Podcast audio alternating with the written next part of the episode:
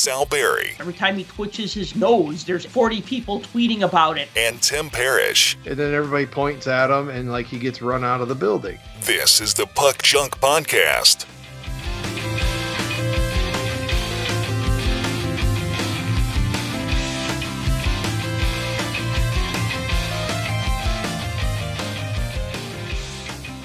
Hello and welcome to the Puck Junk Hockey Podcast. I'm Sal Barry, and with me is Tim Parish. And today we're going to talk about the 23 24 Upper Deck Series 1 hockey cards. Mercifully, the Upper Deck Series 1, Series 2, and Extended Series cards actually come out in the season that they're from, which is kind of a refreshing change of pace considering that we're still getting 22 23 product and I think the cup is still MIA from like a year or two ago. We'll talk about a few other things, including uh, some of the stuff that is going on in the NHL and some of the stuff that is going on in the world of hockey collecting. Tim, how you been? It feel like it's been forever. You know, I've been. There's a certain, um, I don't know what you call the right word, a certain uh, thing in the air that is hockey season. Yeah, so, it's so nice. All thing, all things are good now. Oh, you know, I wanted to ask you. I'll bring this up. The NHL did this thing called Frozen Frenzy, and the first time I heard about that, I thought they were like selling a red zone package because they're like, "Well, it's gonna be like red zone, but for hockey," and I'm like, "Okay, so you pay for this?" But then you're like, "No, no, no, it's it's." just a one day thing. And I'm like, okay. And you're like, and it's on a Tuesday. And I'm like, what? And yeah. I guess what the NHL did was they started games 15 minutes apart. And so I was like, all right, I'm going to watch this. But then a couple of my former hockey teammates who don't listen to this podcast, so I'm not going to mention them by name because they don't listen, so they won't know. But they were like, hey, we want to take you to a game because you're the reason why we're all friends because I captained a low level hockey team in like a D league and we had like a draft and I just basically drafted people I knew from my hockey lessons and I'm just like, "Oh, that guy's nice. I want him on my team. That guy's cool. I want him on my team. Man, that guy's halfway decent." But, you know, I basically built like a nice team and a lot of these guys are still friends 10 years later. So they're like, "Hey, you were our team captain and we were just talking about, you know, how we're still friends and you know, so we want to take you to the Hawks Bruins game. And one of the guys is a Bruins fan, of course, so he gave him shit about that. And then he gave us shit because, you know, they shut out the Blackhawks. I was gonna say that was the good game to go to since they actually won. The the Bruins. Yeah. Yeah. Well, I mean, it was a Hawks. We were at United Center. It was it was in Chicago, but you know what? It was a it was a good shutout. I mean, Swayman got a shutout. Connor Bedard got the first ever goal of his career that was recalled because his teammate was offside. My friend Danny was at home watching the game and he texted me and he's like, dude, this ESPN coverage is hilarious because every time they interview a Bruins player, they're like, what is it like to play against Connor Bedard? I mean, holy moly. Can, can you like not roll your eyes at that question? Because it's like, you know, how does it feel to play against this kid who has like five games of NHL experience? And yes, he's highly touted, but still. So I, I read that to my friends at the game and they're cracking up. Like, I, I don't know if you watched that Hawks game or if you were just watching the 15 minute intervals of the other games or whatever. I flipped on the frenzy. First of all, it's on ESPN Plus. So Okay, so right there that that's a problem. The, uh, the other ESPN channels were were actually showing at least one of them was showing a game. But yeah, so it's on ESPN Plus. So obviously it's locked behind a paywall. So you either have to subscribe to ESPN Plus or subscribe to the Disney Plus package where you get the ESPN Plus. Which I will say this for a hockey fan, it's great to have. I would argue that it might even be better than Center Ice. And it's a lot cheaper, but whatever. Anyway, I knew it wasn't what you thought it was, being a channel that you could subscribe to. Mm-hmm. I knew it was a one off. I was skeptical because I've watched Red Zone since the inception. That's what we do on Sundays when the Steelers aren't on TV, is we watch Red Zone, mm-hmm. myself and my kids. And it's fun. It's kind of exciting. They bounce around. It's game to game to game. But here's the defining difference. In football, you have game pauses. In hockey, you do not. Let me repeat. In football, you have game pauses.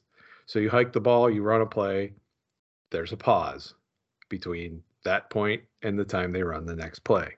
So it's easy for a producer or whoever's at the controls to flip to the next game. And while they're watching the guys line up and get everything ready for the next snap, run a play on this game and then flip back to this one. And you can flip back and forth and you don't really miss any of the game action because of the pauses in between. And let's not forget it's the NFL, so they throw a flag on every other play. So there's always delays. Hockey's action.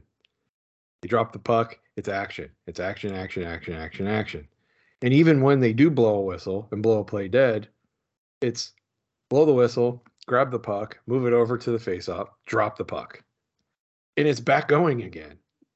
There's really no pause. So to be able to whip around, like the whole point of this is, and go from game to game to game to game, you're going to miss a ton of what's going on. Now, they touted this whole thing as you're going to see every goal and every penalty and every fight and every crazy save. Yeah, but you're going to see them on highlights because unless they happen to roll into a game live and show a couple seconds of it and something happens, that's purely coincidence because there's no way they could do it without being pre taped. So, really, all you're going to be seeing is highlights. Oh, we were watching this game, and while that happened over in this game, you know, so and so scored the goal of the year, and then you're watching it on highlights. So, there's really no difference between that and watching like NHL Tonight on NHL Network, where they sit there in studio and they talk and talk, and they're like, okay, we're going to send you to whatever. And then they show you like a couple minutes of one game, and then they flip to another game. Then they go back to the studio and they talk and talk. Look, I like Weeksy. I've made no bones about it. I like Kevin Weeks. I think he's a great as an analyst. He's great in studio. He's great on a broadcast. I like him. And I don't mind John Buccigross.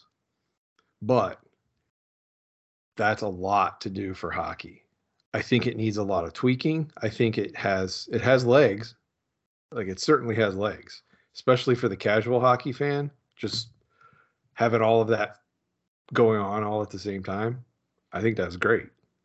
But for a hockey fan that like likes to watch the fundamental parts of the hockey game, it's uh, a little it's a little difficult. It, it was a little difficult. But I get know- it. I know what they're doing. this is how I would do it if I was going to do this sort of thing. Now, this is me just thinking out loud, and there's probably a lot of flaws in this. But the first thing I would do is I'd stretch it over a 12 hour span. Put it on a Saturday or put it on that Friday after Thanksgiving. That's when I just try to watch nonstop hockey, usually NBC. When they were doing hockey, they would do the uh, game at like noon the day after Thanksgiving, and I love that. Uh, what did they call that? The Black Friday grudge match, and it was always like the Bruins and the Rangers. I mean, something you could get excited about, or the Penguins and the Capitals. I mean, just a game you could really get into. Um, but what I would do is you pick a day that's like a weekend, so that you can have a game that starts at like say noon or even 11 Eastern, right? You know so i guess that'd be 10 9 8 i don't know. Like i'm just thinking out loud. Unless you live in like central or mountain time you're pretty much boned. Some of the games are going to be too early some of the games are going to be too late. I mean a couple episodes ago when clemente was on i was asking him what do you do when the rangers play the kings in la he's like i don't even watch the game. It just it even just starts too late for us you know i mean but have a first game start at like 11 a.m and then just every half an hour start a game you know what I mean? Like at, space them out every half an hour. That's one idea. Although I guess you still kind of have the same problem. Yeah, still space them out a half an hour, but then maybe you do this. You're watching like a feed. So maybe for like the first 15 minutes to a half an hour, you know, they might say this game is underway and you could flip over to ESPN Plus if you want to watch this game, but we're going to tell you what's coming up and we're going to do this. And then once there's enough stuff like in the queue, then they could start showing the highlights and it just be like boom, highlight, boom, highlight. So I guess that's like, I guess watching, like you said, NHL tonight. Maybe Yeah. it's not as exciting because you're watching something that happened 30 seconds ago or maybe 30 minutes ago. I don't know. And then I guess that would be a 12 hour clip show. So maybe that's not very exciting either. I just Well, like hockey. Noon to midnight hockey on a weekend day for me is just amazing. And certainly I can see that for people that have nothing else to do. Okay, I'm sorry. I don't have dogs and I don't have kids. I don't have dogs either. No, but you have kids. I have a cat, but she don't care about nobody. No, So- cats don't care. And here's the thing. Again, I don't hate the thing. I don't think logistically for a casual hockey fan it was cool. For a diehard hockey fan, I don't think the logistics of how they set it up worked out the way it could have just Mhm. for that simple fact that you can't make it like red zone because it's not the same sport. And like the stagger starts i like the stagger starts. Every 15 minutes whether you do every 15 minutes every half hour whatever i don't that that to me obviously that's the thing to do. You have to do some type of staggered start so you get some semblance to where you can hit the different parts of the games and there would be games going on during intermission times. You know when that's the one thing that happens during red zone for football is so let's say for instance you're talking about today right? There's eight games at noon. No there's nine games at noon sorry. So there's 18 teams playing at noon on a sunday. So all of them kick off at the same exact time. So they open the show with they they'll have like if there's eight games going on they'll have they call it the octo box Mhm. and your screen will be eight screens and it'll have eight games all on at the screen at the same time.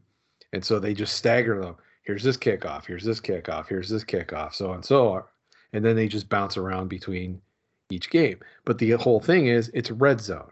So the point was we're going to show you all of the drives once they hit the red zone which for those that don't know football when you're driving down the field and you get into the opponent's end of the, the field to score, that's pretty much the 20 yard line to the end zone. That's the red zone.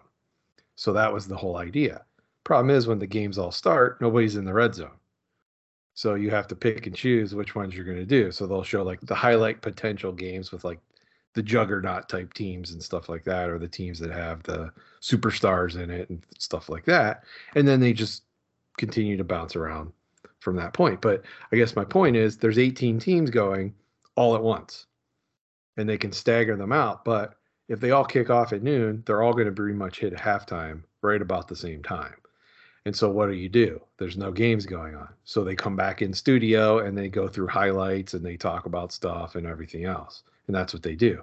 Because the one key thing about Red Zone is there's no commercials. None. And when the broadcasts try to go to commercials, they instantly flip it to another game, or at least try to. We always catch them every once in a while. They show like Mhm. a little snippet of a commercial. ESPN, though, even though it was behind a paywall, still did commercials. So they had to take commercial breaks. They had to pay for the show, you know, sponsors, that whole thing. I don't know. I think there's a way they can tweak it. You're right. Maybe a different staggered start time, something. There's certainly a way that they can do it. It has potential. I don't want them to kill it. I want them to tweak it. And we're going to get another one, I think, in January. Because I think this happens again in either January or February. All right. Well, that was some good insight there. So I want to talk about the NHL changing its mind and then changing its mind again. The NHL can't figure this out. So the NHL first said, okay, no no pride tape on the hockey sticks. No no commemorating tape that commemorates anything, I guess, right? Like no camouflage tape on Soldier Appreciation Day or whatever. No pride tape on LGBTQA Pride Month or whatever. And then 72 hours later, less than 72 hours later, they reverse their ban on the pride tape. The whole thing is just I'm going to choose my words carefully here cuz I don't want to get canceled, especially for being misinterpreted here. The NHL I don't say they can't win on this, but they're so indecisive it's become comical. They can't know- get out of their own way. Let's put Right. it that way. They Well, never first of- can. First of all, when we talked about Ivan Provorov, and we agreed that there was more discussion talking about the one player who didn't want to participate than the other players who did, right? Like they were making a bigger deal about that, and that's a detriment to the thing, right? Because it's like, oh, let's focus all this attention I'm the one person who chose not to participate on this. What does this mean? Does this mean you hate gays? Does it mean, you know, and it's just like they could have just ignored that and the whole thing would have been fine. But they had to make a big deal about that. Why? Because sports media has to make a big deal about that. I mean, look at how they're making a big deal about everything that Connor Bedard does. Every time he twitches his nose, there's eight cameras covering it, and there's 40 people tweeting about it, and there's post game coverage of it, right? And it's like, so sports have just gotten so all consuming about stuff that 30 years ago wouldn't have even been a blip on the radar. I mean, you remember how hard it was to find information about hockey, and you grew up in a hockey town. I grew up in Chicago, which was not a hockey town for reasons I've explained a million times over. Um, oh, we've talked about it many times. Yeah, right. So, so the NHL first they say no pride tape, and then Coyotes defenseman Travis Dermott puts on the pride tape for warm up, and then the NHL's like, well, okay, well, I guess we're gonna do pride tape then because one player did it, and so now we're gonna say, yeah, you could do it if you want to, and I'm just gonna offer this one parallel, and then I'd love to know what you think, but I know you've seen The Simpsons. The Simpsons always has a great Halloween episode every year. There was one back in 96. This is still one of my favorites. It was with um, Kang and Kodos, the space mutants. And they infiltrate Earth and they're masquerading as Bill Clinton and Bob Dole. And, you know, they're running for president. And so the one playing Bob Dole because this is 96 or this is like right up to the 96 election he comes out and he's giving a speech. And he comes out and he goes up to the microphone and he puts up his arms and he goes abortions for all. And everybody starts booing. And then he goes abortions for none. And then everybody starts booing. And then he gets this puzzled look on his face. And then he goes abortions for some but not for others. And everybody starts booing and throwing things at the stage. And then he's saying to the other one, he's like, I can't figure these humans out. Right. And that's what this feels like. It's like, we're going to put pride tape on our sticks to show that we support this community. And it's like, boo, you shouldn't make players do that. You're horrible. And then it's like, okay, we're not going to have players do that. Boo, you're horrible. You don't support our gay friends. And it's like, um, what do we do here? Right. So that's kind of just how I feel about the whole thing. Right. Like the NHL that's, can't win, but they're also kind of bumbling in the process. It's a great comparison. Thank you. That's Thank you. Really, that's a really, really good comparison. What the Simpsons reference? Yeah, yeah, because that's exactly what it is. It doesn't matter what the NHL does; they're going to be wrong to some people. They're going to do the wrong thing because there's always a wrong thing. And that's the problem. We live in a world where everybody has to choose a side. You're not allowed to be in the middle. You're not allowed to not have an opinion. You have to have an opinion.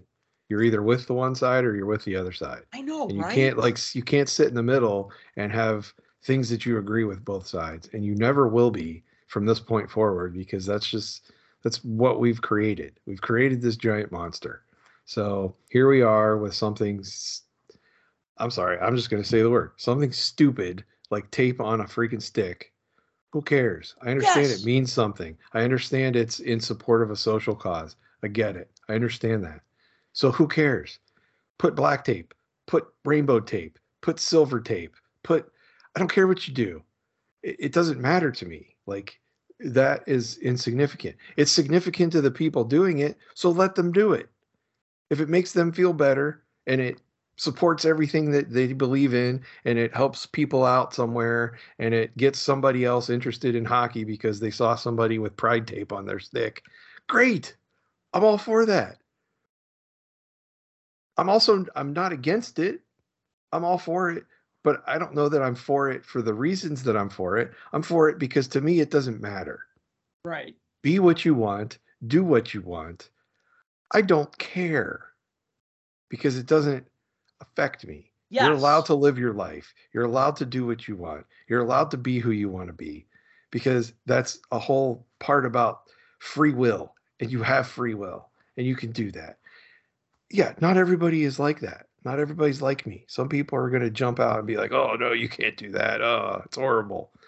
I'm not like that. So in my opinion, people should be able to do what they want.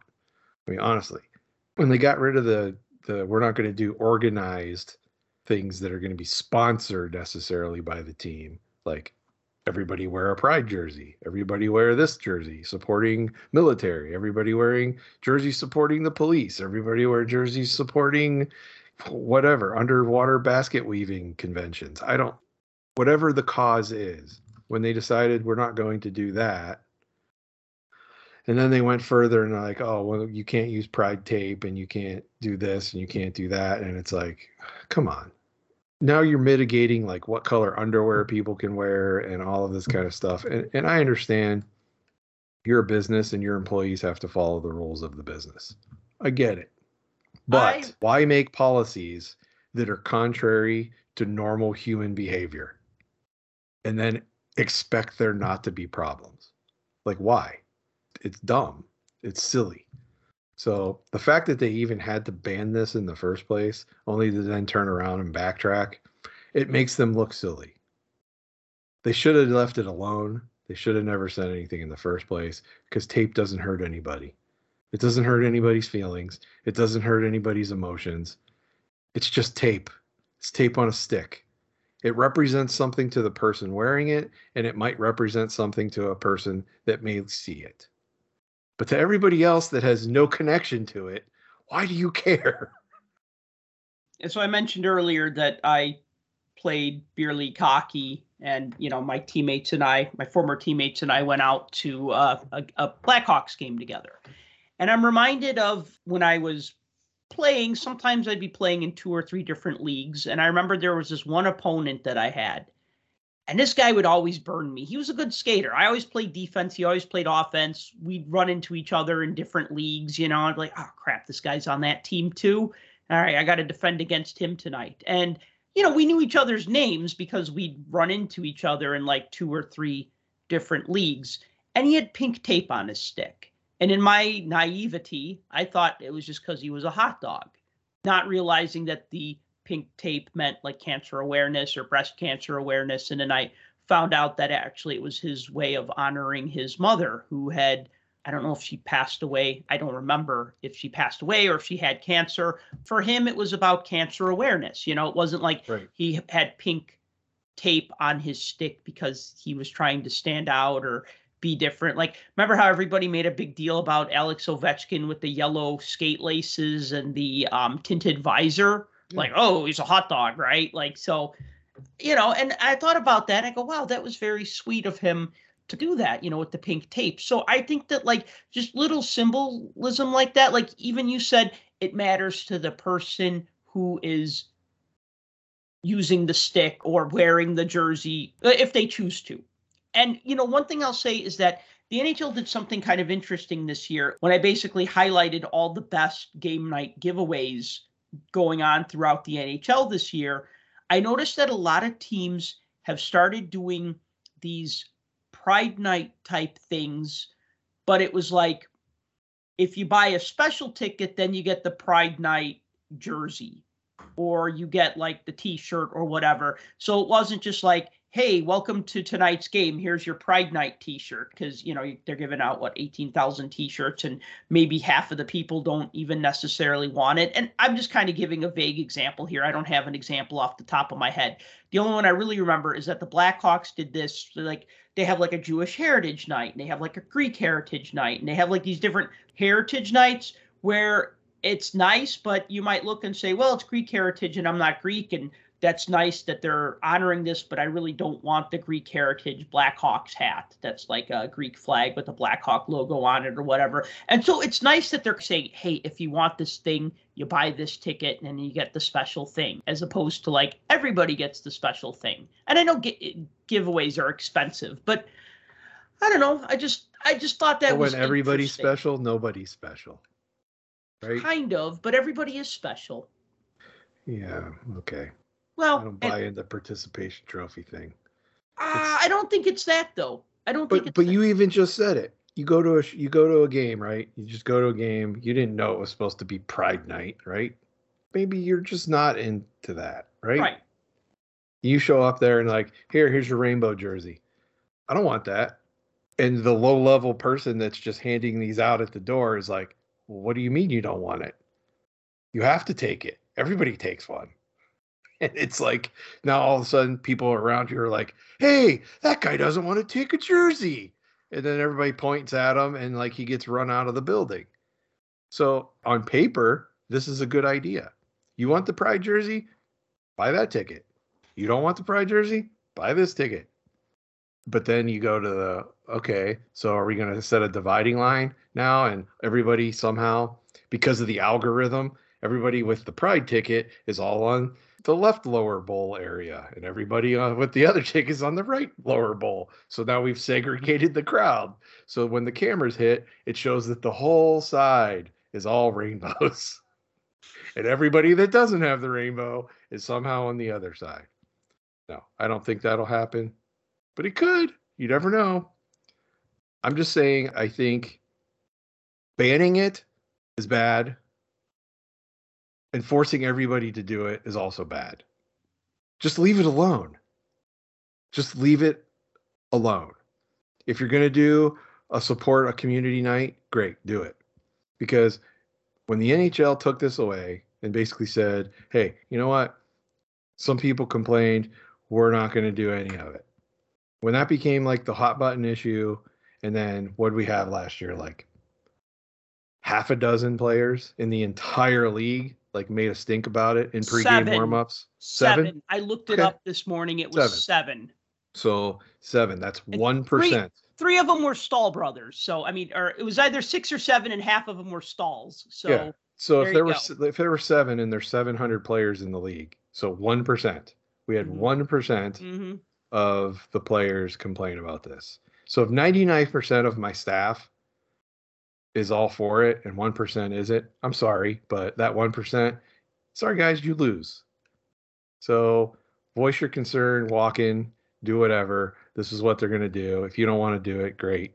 They're going to do it. Fine, whatever. But instead, nope, nobody can do it now because seven people complained. And so we're getting rid of military appreciation and hockey fights cancer's gone and black girl hockey's gone because I know they do that in Pittsburgh all the time. So all this stuff is gone. We're not going to do any of it. And then everybody, or all the teams, I should say, they were like, uh, what? This was really good for our community. It brought people to the rink. It exposed hockey. It got people interested in our team and blah, blah, blah. Now you're saying we can't do this? It's just it's just silly. That's why we started this conversation and I said the NHL could never get out of its own way ever. It's always late to the party and it can never get out of its own way. And I don't understand why. I just don't get it. It doesn't make sense to me. It's like it's not broken. Leave it alone. Right. Just leave it alone. Right. Okay. So speaking of not broken, I want to change the subject now to the uh, NHL kicking around the idea of not doing an in-person draft next year.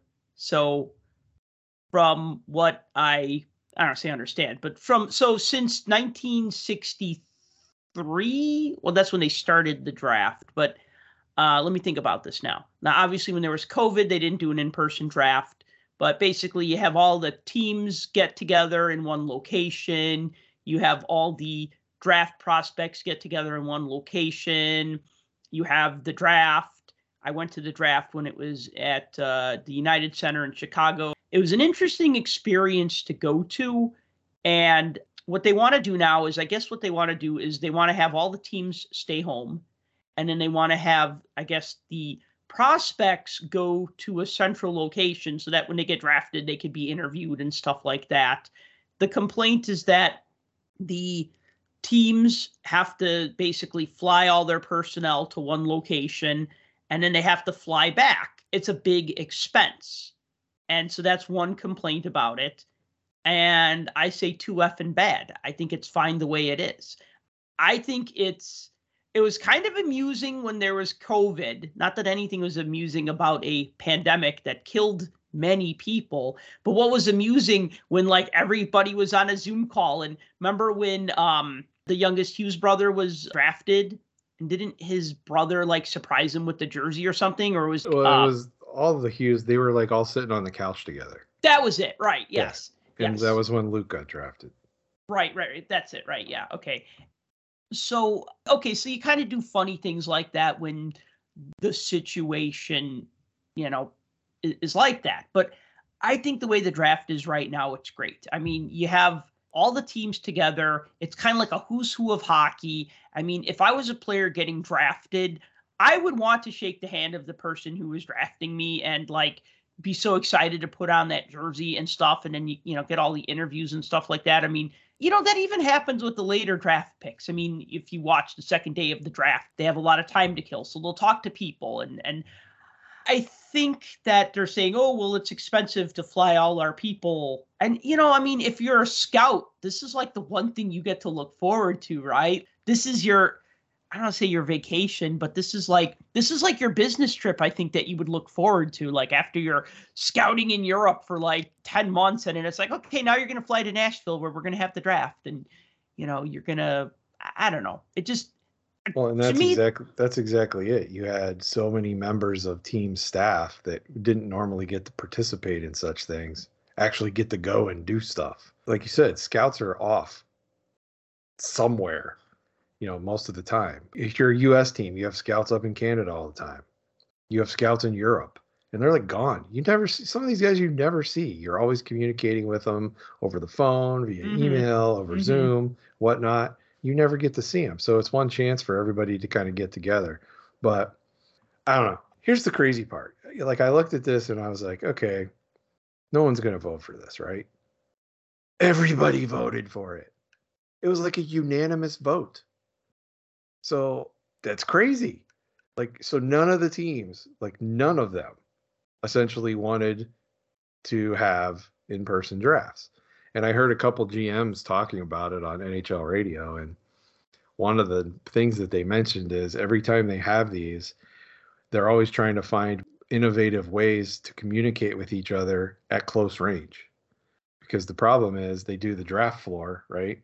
Mm-hmm. It's usually in an arena where you have the floor area, whether it's a hockey rink or basketball court or whatever would normally be down on the floor of that arena. You rope the whole section off, you build the stage, and then all of that floor area are all the tables for the staff of all the teams. And you look out over it, and it's like, here's the Canucks table. And about 18 inches away, there's the Oilers table. And about 18 inches from there is the Flames table. And about 18 inches from there is the Ducks table.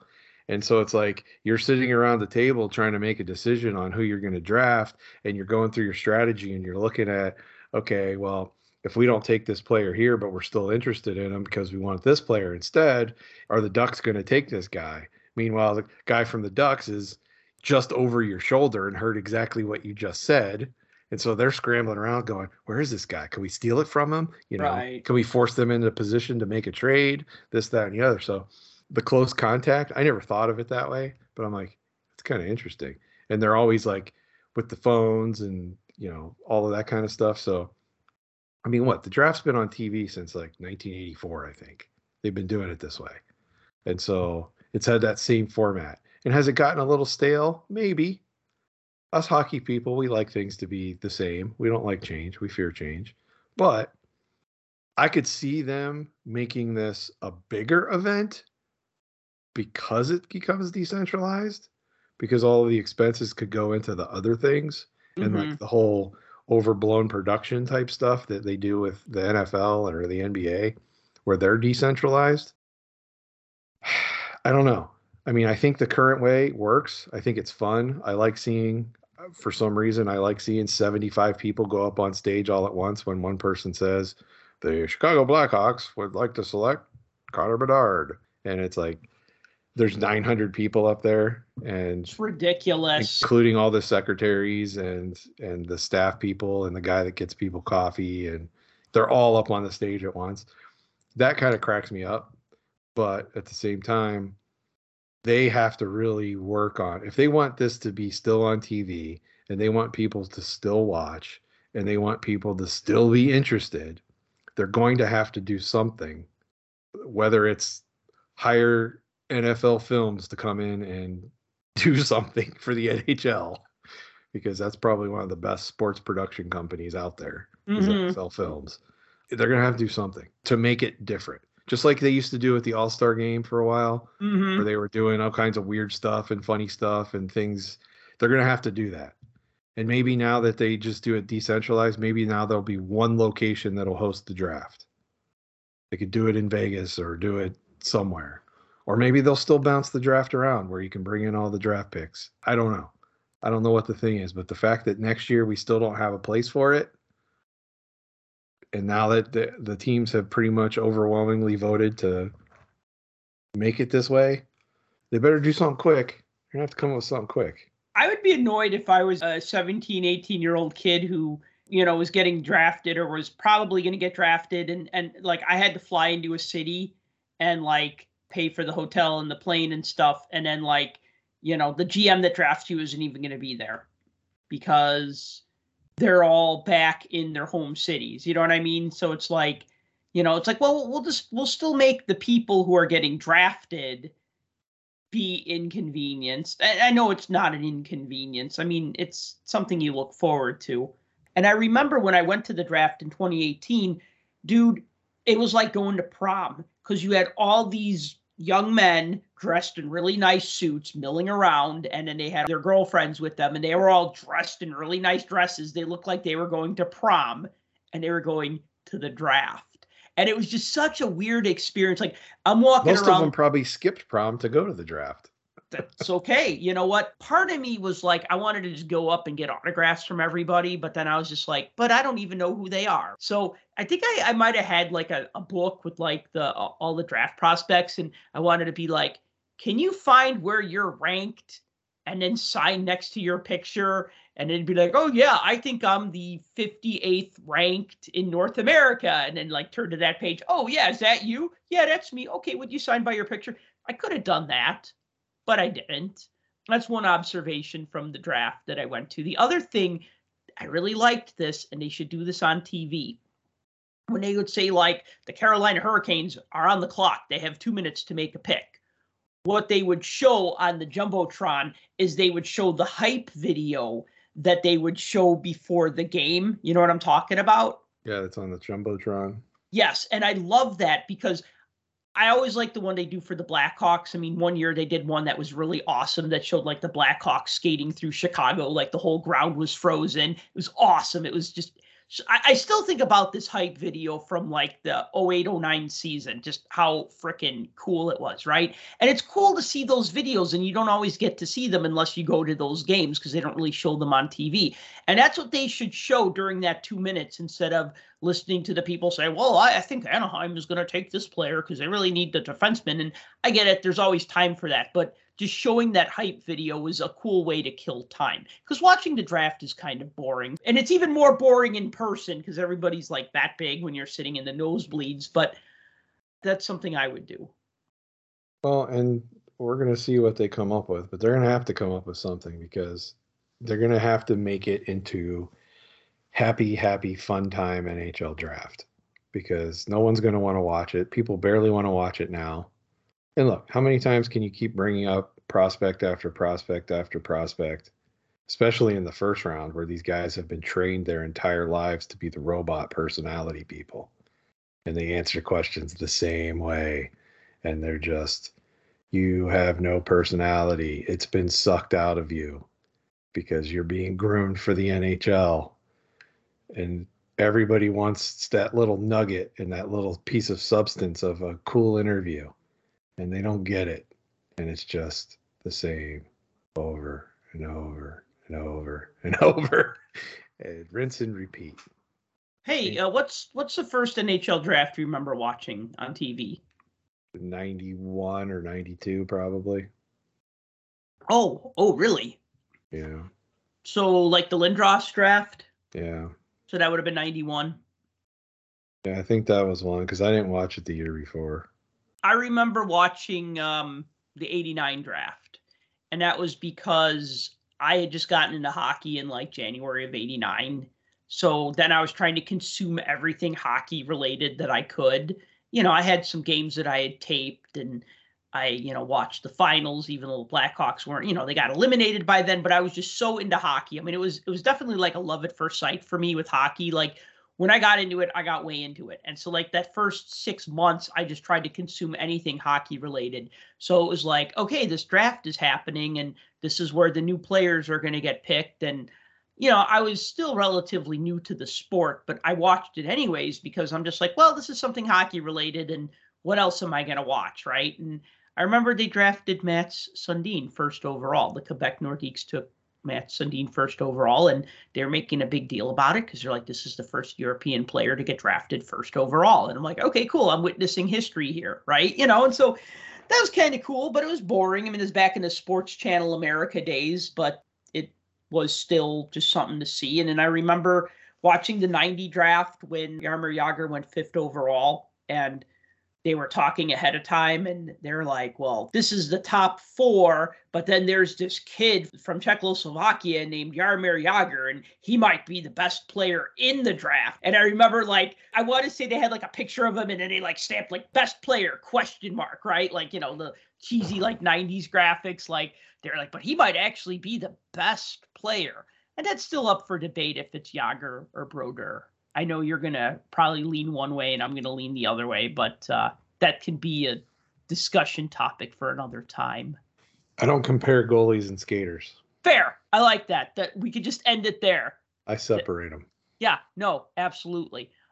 So there's a couple of hockey documentaries that are going to be coming out on Amazon Prime in 2024. So the more interesting of the two is called Chosen One Alexander Daigle and it chronicles how a record setting junior hockey star, charismatic French speaking teenager Alexander Daigle was positioned to become a savior for both the city of Ottawa and the Senators, a team that desperately needed goals and fans. With overwhelming expectations, Daigle fell short of what the team and fans had envisioned. Decades later, Daigle reflects on how he navigated the gap between people's projections and his everyday existence to love life and hockey while living with fans' pronouncements of his failure. So that's the first one. The other one is called Saving Sakic. Follows the saga of Colorado Avalanche chairman and CEO Charlie Lyons as he looks to secure big dollars to save his all-star captain Joe Sakic after an unprecedented offer from the New York Rangers to Sakic, the captain and lifeblood of Lyons' beloved NHL franchise, Lyons had seven days to find $15 million or lose everything he spent years building. Lyons has no chance to beat the ticking clock, but somehow he finds a lifeline from an unexpected place Hollywood. So, two hockey documentaries. These both sound interesting. Obviously, I want to see the one about Alexander Daigle because I think there's like a lot I don't know about that. But as we all know, the Colorado Avalanche were able to keep Joe Sakic but I do remember him getting that offer sheet from the Rangers and just thinking, like, damn, damn, you know, it was like, remember when Carolina tried to pry Sergei Fedorov away from the uh the Red Wings? Yeah. Some like ridiculously crazy bonus laden contracts. Those are always interesting too when you look back later and go, wow, like a what if. I find it interesting that those are the two documentaries, though. You, on one hand, you have a, a story that a lot of hockey fans maybe knew about, but never put a lot of thought into. Mm-hmm. And that's the Sakic deal. Mm-hmm. Like you said, you remember hearing about it and you thought, you know, wow, that's a lot. And then you probably went on with your life and never thought about it again after that. Meanwhile, with Daigle, it's he was the phenom. He was supposed to be that guy, like the next one. Mm-hmm. And he mm-hmm. was going to be huge and he was going to be everything from the hobby side. Holy cow it was just like that was it. He was the guy. You had to get his cards. You had to you had to buy the product with him on it. He was being used as a promoting tool for various products and stuff. And he was it. And then he gets in the league and it's like, okay. Yeah, he'll get there. All right. Next season. Uh, okay. 37 point. Uh, okay. Well, he'll get there. And then like then he only plays 50 games and it's like uh five goals um what's going on and then he plays a full season finally in like 96 and has like 26 goals and you're like okay he's getting there and then he never scored like more than 10 goals except for i think like once after that, and it was just like, wow, talk about a swing and a miss, you know, Mhm. to use a baseball terminology. But what was it? Was it pressure? Was it, you know, the fact that he just wasn't that good? The fact that his junior skills couldn't translate into the NHL? Was he on a bad team? Did he not have supporting cast around him? You know, what was it? I think that's going to be a much more interesting type story. That and the fact that he's a Penguins legend. So How many games with the Pens? 33. Okay. he played 33 games for him in like the 02 03 season. You know, one thing that I found recently, we're all guilty of this as card collectors. We buy stuff, we put it in a pile, we forget about it, and then one day push comes to shove and we need to put it away or whatever. And I was clearing stuff off my dining room table because I was going to have company over. And I'm like, well, I don't want to look like a slob. So, you know, and you have two options. You either option A, you throw them all in a box and then forget about them, or B, you actually try to put them away the way they're supposed to. And I kind of did a little bit of both. But one of the things I found, this was something I picked up at the Toronto Expo last fall. So now we're looking, this has been on my, my table for like 10, 11 months.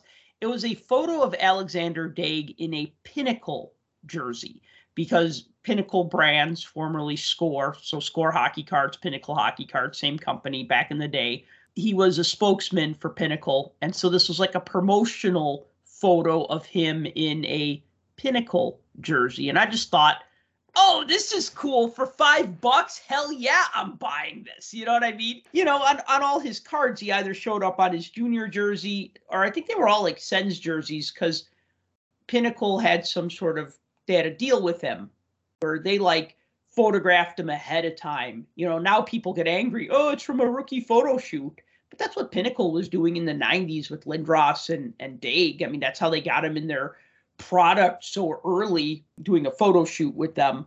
Anyway, so yeah, so I found this photo that I had forgotten that I had. Such a cool thing. I love promotional things like that. What I want to know in the documentary, this is what I'm really hoping that they answer. If he actually put on the nurse's uniform for that print ad that ran in magazines and comic books back in uh 93 you know the one i'm talking about I don't, okay so it was but I It- really want to. it was it was an ad it ran in beckett hockey it ran in some comic books because score was very good at advertising in the comic books that i read and it said the only way to get a card of alexander daigle in his ottawa senators uniform is to buy score hockey series one. And it had a picture of him dressed as like a mountie and a picture of him dressed as a nurse, like with the white tights and like the skirt and like the nurse's hat, like a woman nurse, you know, like like what you think of when you say nurse, right? Like so, so like it was like six different, Like not a real nurse, but one that's portrayed on on soap operas and porno. yeah, yeah, yeah, yeah, with the red cross on that the hat Uh-huh. and yeah. everything, right? No So- hospital ever has had a nurse that looked like that, but yet somehow on TV we're supposed to think they did. Right. So it had him in like six different uniforms or six different outfits, you know, but not an NHL uniform. So that was the whole thing. The only way to see Alexander Daigle in his NHL uniform is to buy Score Series 1 or Pinnacle Series 1 or whatever. And I think there was some controversy because he's dressed as a nurse. And I think there was other controversy because he was a Mountie, but he was saluting with the wrong hand or something. And nobody picked up on Oh that or gosh. whatever. I don't know. This is the '90s, man. Every well, this is like when people got pissed off about things, but then it died off really quick because there was no social media. Like, so it just was just You like, mean how I wish things were now? yeah. it kind of dies on the vine because, like, we go, well, that's stupid. Okay, he saluted with the wrong hand. It doesn't mean he hates the military or whatever. But now everything is is such a thing. But yeah, so that's what I want to know from this documentary. Was that you, or is that like Photoshop, or did they just like do a head swap? Because hey, props to you if you put on those tights. I think I have that SP. I think it was an SP card from the draft, the score one that had him on the front wearing like the score jersey. Yes. It said score like in gold, and then on the back it had it said pinnacle, and he was Mm-hmm. in a black pinnacle jersey. Nice. I think I have Oh. that somewhere. I wonder if that's the photo that got used on the card. We'll have to compare notes later. So hey, there's been a few more guests announced for the Fall Expo since we last did a podcast, and I always want to toss this out. I've lost count now. Last time I counted, there were 31 guests. I think this brings us up to 35, and these are just the hockey players. This is not counting baseball or boxers or wrestlers or whatever. Since our last podcast, they've added Max Domi, Tiger Williams, Denis Savard, and Scotty Bowman to the autograph lineup. So crazy amount of signers. So another current guy, Max Domi, I know a, a, a, fan favorite with Tiger Williams, a Hall of Fame center, and Denis Savard, and a legendary coach, and Scotty Bowman. So that's pretty impressive. That'd be cool to get Scotty Bowman talking about stuff because he's got crazy stories. So I've heard. Care to guess whose autograph costs the most in this list and whose autograph costs the least? Without looking it up, because that's that's no fun. Logically, I would think Scotty Bowman's would cost the most. Right, logically, but no, we're gonna think it's about probably this. Max Domi. Correct. And Yeah. then who do you think is the cheapest on that list? Uh, probably Tiger. Absolutely right. And I didn't even look this time. So. No, no, no, no. Yeah. 109 for a Max Domi autograph. That's in Canadian and including taxes. Scotty Bowman is 40 bucks. Uh, Denis Savard is 45 and Tiger Williams is 35. Anyways, yeah. A current player that, yeah, he's a good player. He's a fan favorite. Not going to be a Hall of Famer. Max. Two Hall, yeah, two Hall of Famers, and a legendary player, but not a Hall of Famer. Yeah. So if if you had the option, you know, if I said here's 110 bucks, do you want to get Max Domi or do you want to get Tiger Williams, Scotty Bowman, uh, Dennis Everett? That would be over 110. That'd be 30. That'd be 40, 80, 110. That'd be 120. I don't know. I'll kick in the extra ten bucks and get the other three. Yeah, Savvy and uh, Tiger and and and Scotty Bowman. Yeah. Yeah.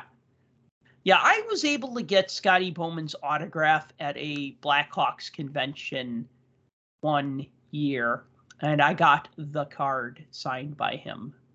His 74 75 Topps rookie card, where he's the coach. Yeah, wearing the the Montreal pullover. I love that card. And I, I also got Don Cherry's card signed. And man, that was just such a cool. If you look at those coaches' cards, I know I'm going off topic here, but those coaches' cards from the 74 75 season, I mean, just the sheer legends, right? You had Al Arbour. Now he had cards as a player, but that's his first card as a coach, like first mainstream card as a coach. You had Scotty Bowman, you had Don Cherry, you had Red Kelly. There's some really good names in that.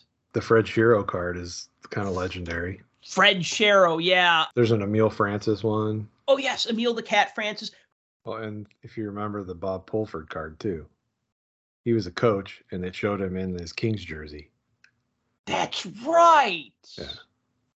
Yeah, which was Yeah. weird because Yeah, he had the Kings jersey on with the captaincy on the corner. Bernie Geoffrion as a coach. He's in like a suit and a checkered suit. Yeah. You know, that was the first Bernie Geoffrion card I ever owned because it was the only one I could afford. Yeah. So I was just like, hey, this guy's in the Hall of Fame, and oh, his card's only like a quarter. I'll buy it, even though he's in a checkered suit, not in a Montreal Canadiens uniform. Don Cherry, Billy Reay. Oh yeah, Billy Reay. Not his first card because he was a player. Alex Delvecchio was a coach.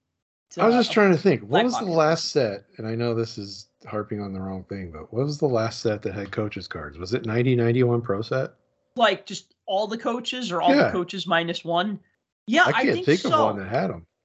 I think so. I mean, I know that we've had like some insert sets like behind the bench and like that signature legend set that came out not too long ago. And I know that like we had some coaches in the 0607 Parkhurst set because I know that Mike Keenan is in that set and Don Cherry's in that set. But those are like Um, one offs here and there. I'm talking like put them all in the set as part of the set. I think Pro Set's the last one that did it. Yeah, the problem with that is that in order to be in a set of cards of like current players, you need to be in the Players Association. That's just how it is. You know what I mean? So like the PA isn't going to be like, well, you could give some of the money to the coaches. right? They want to get all the money from the cards, right? Because people are buying the packs of Upper Deck Series 1 because they want the players in the set. The drivers of that are not the coaches. Like you and I like that stuff, like the coaches and the refs and stuff like that. But like people are buying it because it's got Crosby and McDavid and Bedard and Ovechkin and whomever else, right? Those are the reasons why people buy the hockey cards, not like, oh, this has got a card of Luke Richardson and Bruce Cassidy and Peter Laviolette as coaches, right? Like we would geek out on that, but yeah. Well, Upper Deck does have the the NHL alumni license too, because they have all the products with the alumni stamp on it Yes. that they come out with. So, and in today's day and age, there aren't many head coaches that weren't players. So I wonder if they're all part of the alumni association that it would fall under that clause. It's a good point. It's a good point. I can't even think of a coach right now that didn't play at least one game. Well, maybe was Tortorella a player? Yeah, Torts played in like the Atlantic something hockey league, like Okay. some He wasn't an NHLer though. No, I know Torts has a card in like the uh, 88 89 pro card set. He's like an assistant coach, I think, on New Haven or something like that, which is just such a trip. I'm only asking because you're the expert. You do the article every year on the head coaching rookie cards. So And I still got to do one this year because there's like a bunch of new coaches that I have to like track down rookie cards for. We don't get a rinse and repeat from last year like we have had more turnovers the last few years. Um, Yeah. just when you thought you could uh, dust off that Mike Babcock rookie. yeah. Uh, you know what was funny? I was going through my minor league cards. I don't know what I was looking for. I was paging through. I think I was putting a set in pages and I was paging through and I found my Spokane Chiefs junior hockey set from 98 99. And the coaches on that team, drum roll, Bill Peters and Mike Babcock. oh boy. Oh man, do you think that locker room was a little toxic or am I They- looking too much into things? They changed their team name to the uh, Toxic Social Media. Moving on. So a couple weeks back, we talked about Topps Now stickers and how there were two Connor Bedard stickers in the first six stickers. I hate to keep saying stickers, but that's what they are. They're not cards, right? You love saying stickers. No, I I get sick of saying stickers. But then I don't I can't find another word for card either. So cards are cards and stickers are stickers, you know. Do you even want to guess the print run of these without looking? So I'm going to tell you I'm not going to tell I'm just going to re- reiterate what the stickers were. So sticker number 1 was Connor Bedard's first NHL game. Sticker number 2 was Crosby, Malkin and Letang starting 18th season together. Sticker number 3 was Vegas Golden Knights raised their Stanley Cup banner. Sticker 4 Auston Matthews gets a hat trick in uh, opening night debut. Sticker number 5 Connor Bedard gets first NHL goal. Uh, sticker number six, Boston Bruins start 100th season, and it pictured David Pastrnak on the front or on the sticker front because nobody gets pictured on the back. That's what you peel away. So, do you want to guess what the high and the low was? And do you want to even try to fathom a number? Because, dude, these are ridiculous. The numbers that sold, The print run, like the right? print run. So just to reiterate, you could either buy a six pack that had all six stickers if you just wanted one of each, or you could buy a five pack of a particular sticker, or you could buy a 20 pack of a particular sticker. So print runs that have like an odd or just unusual number, it might be because people bought like the six pack. So then that would increment it by one. But then people could also buy 20 of the same sticker. And then you could buy multiple packs of 20 or set, you know, whatever. Like I don't say sets of 20, but you could buy five at a time for two bucks each or 20 at a time for a dollar 75 each. Hmm. Which one sold the most? Which one sold the least? Well, obviously the Bedard sold the most. The number one or the number five? The first game or the first goal? Uh, well, I'll just go with number one. That had to be the most. Okay, you are correct. And which one sold the least? So was it Crosby, Malkin, Letang, Vegas Golden Knights, Auston Matthews, the other Connor Bedard, or the Boston Bruins 100th year? It's got to be the Bruins card. You are also correct. Now, do you want to guess? Man, nailed it. I should. yeah, I should put some money down on stuff today. Um. Okay, like what's the next Price question? is right. Can you guess without going over how many Connor Bedard's first game stickers sold?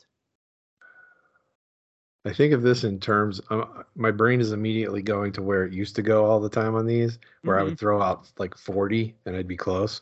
40 So, what? 40 it's like- stickers? yeah. Um,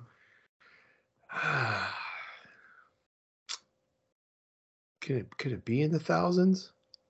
yes. All right, I will say thirty-seven hundred. I'll let you go again. You need to go higher. Are you serious? I am serious, my friend. Twelve thousand. Higher. I can't go higher. Are you what? Stickers. Keep going higher. Huh? Twenty thousand. Higher. Fifty. No. Okay. Okay. 29,257 copies of the Connor Bedard's first NHL game sticker Oh my god. Were sold on Topps. Now, What? yes, What? 29,000. 29,000. Okay, now low end So- Boston, Boston Bruins. How many? Uh, This is where you could do your normal guess, and you'd probably Yeah. right. 400. 992. Okay. So just under a thousand of the Boston Bruins stickers sold, and 29,000 Connor Bedard stickers sold. The other sticker, the other Connor Bedard sticker, 19,467. The rest of Good these print runs are about what you'd expect. Crosby, Malkin, Letang, 1,202. I'm actually surprised that wasn't higher. Uh, Vegas Golden Knights, 1,477. Auston Matthews, 1,042. So there you go. So 29,000.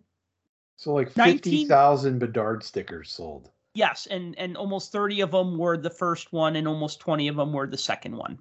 I'm sorry, but that's asinine. That just really is. I feel like we're going to see a lot of these in Chicago at the November show. yeah, you think? Yeah.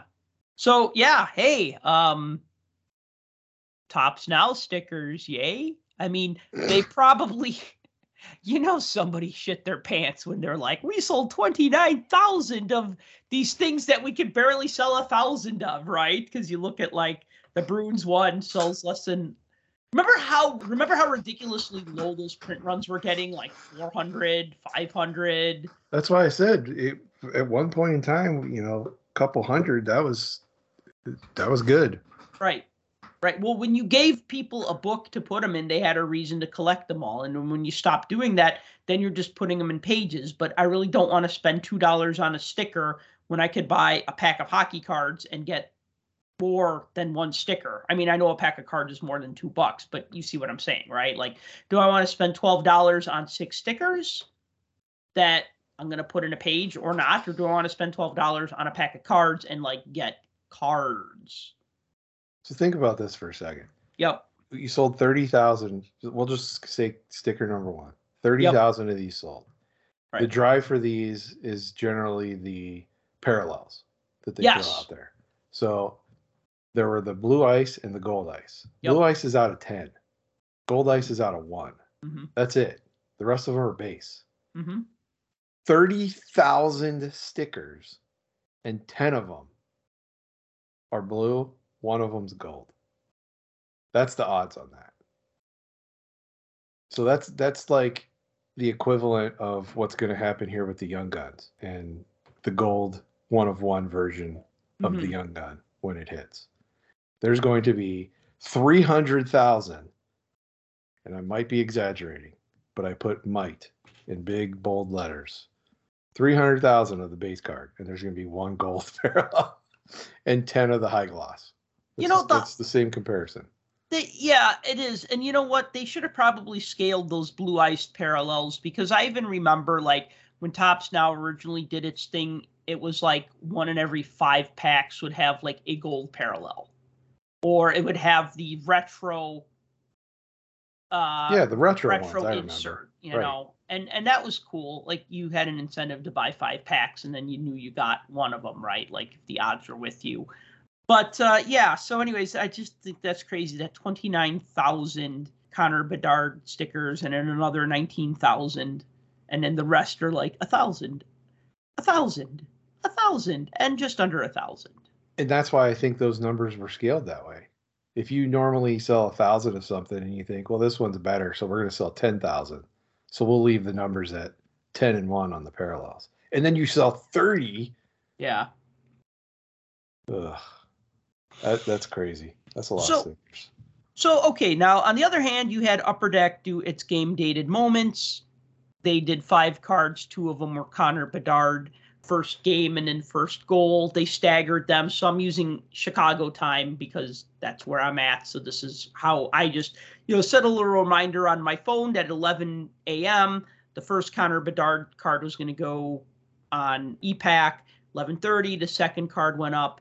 12 o'clock, 3, 4, and 5, the Auston Matthews, and then the two other rookie cards uh, went up.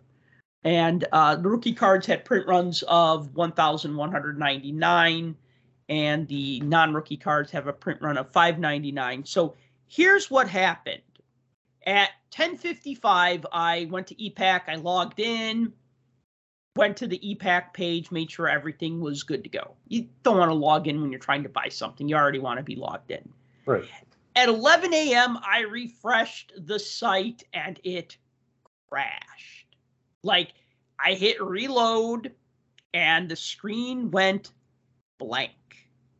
So uh, I kept hitting refresh and then at 1102, you know, because I kept getting little error messages. And then at 1102, I was able to see the pack. I was able to add two of them to my cart.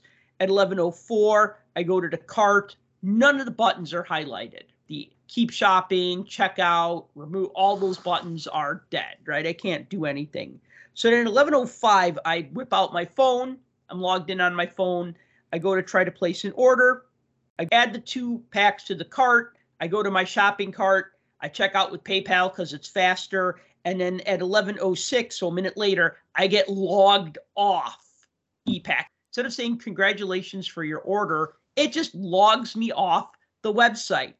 I go back to the browser, the computer I'm sitting in front of, and I would hit reload and I'd get like the e-Pack logo and it'd say, We are performing site maintenance. Like that was their go to error message, right? Okay, now it's 1110 and I am trying to do a checkout on my computer and then it is basically said we can't process your order. And I guess because they were sold out, although it still showed them as being in stock, but then at 11:11 a.m. they were sold out. And that was the first card. The second card was a different story. 11:30 I refreshed the website. 11:31 I was able to purchase the two cards. And that was it. So like literally everybody and their mom was trying to buy the first card and then I guess the second card only I was buying it because at 11:30 I refreshed at 11:31 add two to the cart go to checkout checkout with PayPal boom boom boom it's now 11:31 and it says thank you for your order Everybody and their mom was ordering. And it However- was because of their moms it crashed. that card now sold out at 11:36 I think the first card sold out sooner than 11:11 I think it sold out sooner than 11 minutes. I think that just so many people are trying to buy it and the site was so slow that they might have sold out at 11:02, but the site was just so overwhelmed with orders and stuff. Remember, you got a lot of people trying to buy just 1200 cards and you could buy two at a time. So, which is weird that you could buy two at a time but they limit it to 11.99. So, I guess the person who buys it last can only buy one, which is better than none. Okay, then at noon Cards three, four, and five go on sale. At 1204, they're still available. Finally, at 1210, the Matthews card sells out. That one's only limited to 599 copies. By 1218, cards four and five are sold out. So the first card probably sold out in a minute, but I'm saying 11 minutes because that's when it told me it was sold out, but it was probably really a minute. Card two sold out in six minutes. Card three sold out in 10 minutes cards four and five sold out in 18 minutes. So that was a lot of people trying to buy that first week of game dated moments. Yeah, I mean, I'm like trying to buy and like uh one of the people who's a member of our Facebook collecting group is like, he's messaging me. He's like, "Hey, are you trying to buy the card? I'm trying to buy the card, and I can't, I can't buy it." And I message him back. I'm like, "I'm busy now. I'll, I'll, I'll talk to you later. I'm trying to buy the card." That's nuts. I hate to say it though. I kind of knew that was going to happen, Of course we did. but to that to that level, yikes. Swifties, I feel your pain. I know what it's like to want to buy something and not be able to get it. And of course, I'm referring to trying to buy Taylor Swift concert tickets and not being able to. And I can relate now because I tried to buy something, not a ticket, but a card.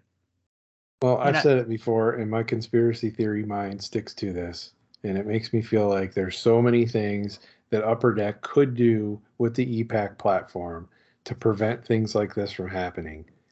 With the technology that's out there and the IT departments that companies have, you would think there would be fail safes. There's not, and it makes me think like they want this to happen because regardless of whether it's good, bad, or otherwise, the publicity of it is worth it. I mean, it's free advertising. Here we are talking about it.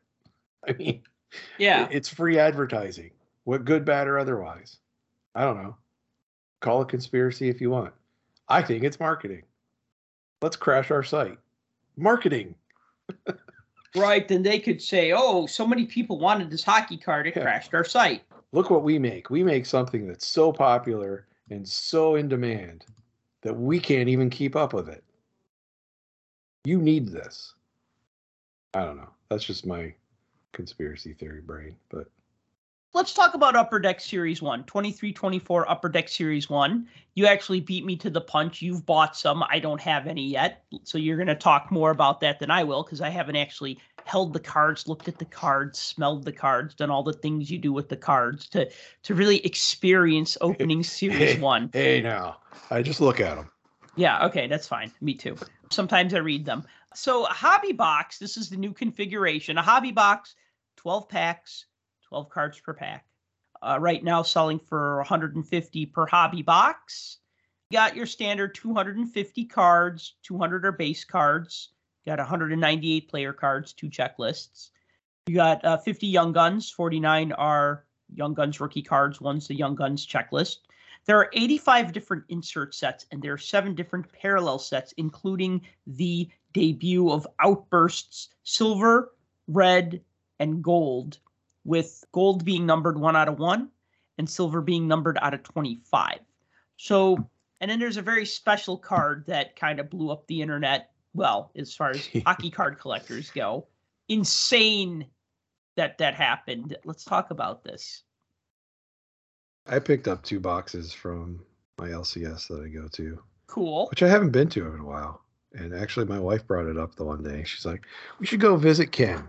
That's the owner of their shop." I'm like, Nice. really? It was her idea, so I can't get blamed for these things. But yeah, and he had them, and they were a good price because you're finding them online all all over the place for 150, and that's that's what his price was. So Nice. I, I was happy with those. Now some of his other stuff, eh. But he had more hockey than I've ever seen. Ever. I've been shopping with him for 30 years. That's not a joke. 30 years. He used to be over in Illinois. He moved over here like many, many, many moons ago. But yeah, I've never seen as much hockey in a shop. And we had a nice conversation about it, which is not about upper deck, but I can save that for another time. But mm-hmm. essentially, alloc- it's an allocation issue uh, from a distributor. But Hmm. anyway, yeah. So I was kind of like, "Ah, I don't know if I want this product. You know, configurations off. You know, I really only want to chase Connor Bedard because he's the greatest, and I'm all about the money. So I don't know that I want Series One. Um, but I was on the fence with it, and when I looked up the pricing, I'm like, yeah, his pricing's pretty good. And so I was like, all right, let's get one box of this. And of course, my wife says, one box? You can't get anything out of one box. We have to get at least two. I swear to God, I'm not making this up. This is what she said. So we got two boxes. And I thought I was going to hate the fact that there's only 12 cards per pack and 12 packs in a box with the new configuration because I thought, oh, we're going to be through this box in no time. We won't have all these packs to open. I actually enjoyed opening these boxes. I really did. Like I I liked it. And I didn't feel like there was less base cards. There were, but I didn't feel like there were because of the multiple inserts that were in every pack. So it like you you flip through your four or five base cards and then you hit the inserts in the middle and then the rest of the base cards are in the back and so you like flip through and then all of a sudden your mind's taken off the fact that you got shorted some base cards from previous years and you're looking at these crazy inserts and so then you're starting to think wow this is weird oh wow this one's weird oh this is cool oh this is the most god awful thing i've ever seen you know and so on and so forth as you go through the box experience so I actually enjoyed it. I found myself enjoying the product. I know. Who is this guy you're talking to? Yeah. I know. Your mind's blown, right? No, no, no, no, no. Because you usually like Series One, Series Two, and you extended, and you liked O-Pee-Chee, so you always have nice things to say about those products.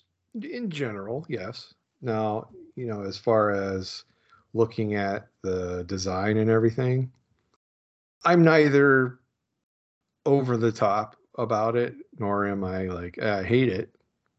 It just kind of is what it is. It reminds me a lot of last year's design. It does. I like it though. I didn't like last year's design, but I like this year's design for some reason, and I don't know why. yeah. And see, I feel like it's not a huge departure from last year's design. But I will say this looking at the sell sheet of those outbursts, because this is what people want to know about. They don't care about the base cards, they want to know about these freaking outburst cards. So Mhm. looking at them on the website and on the sell sheets, I was like, is this really what they look like? Like, this kind of looks weird. So I think the Alex Ovechkin one was on the sell sheet Yes. you get these in hand, they're something.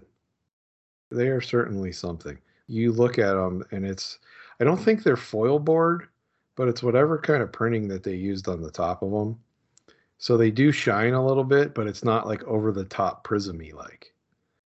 And it's also not really rainbow like.